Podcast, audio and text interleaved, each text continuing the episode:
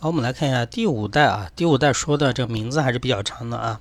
叫系统集成和网络创新模式啊。这个模式说的比较复杂，但是你把它中间的关键字找出来，集成，我们前面也刚刚说过集成，对吧？还有网络创新，这什么意思呢？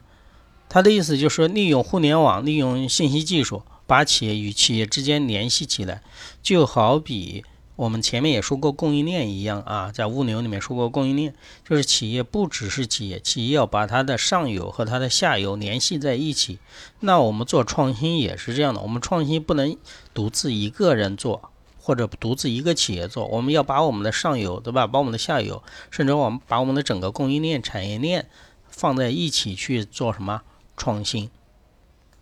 那既然这样的话，因为企业与企业之间在地理位置上它是有什么？有距离的，那怎么联系呢？就采用的是电子化、信息化进行一个连通，而且还把这种什么仿真的技术啊、专家的这种辅助的技术啊，就是引进了进来。虽然第五代说的是系统集成和网络创新，但是它还有一个局限性，就是它还是没有把国家的概念强调进来，它还是强调的是企业怎么玩的，企业与企业之间怎么玩的，企业这个产业业怎么玩的，没有到一个比较大的宏观的一个角度去看啊。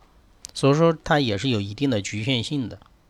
所以说它这里的话就是第几代呀？第五代了啊。那到下面一代，那肯定是要有谁要介入的，国家的力量介入啊。其实第六代的话，也是我们待会要说的，整个现在中国也是在做这种创新型的一个国家啊。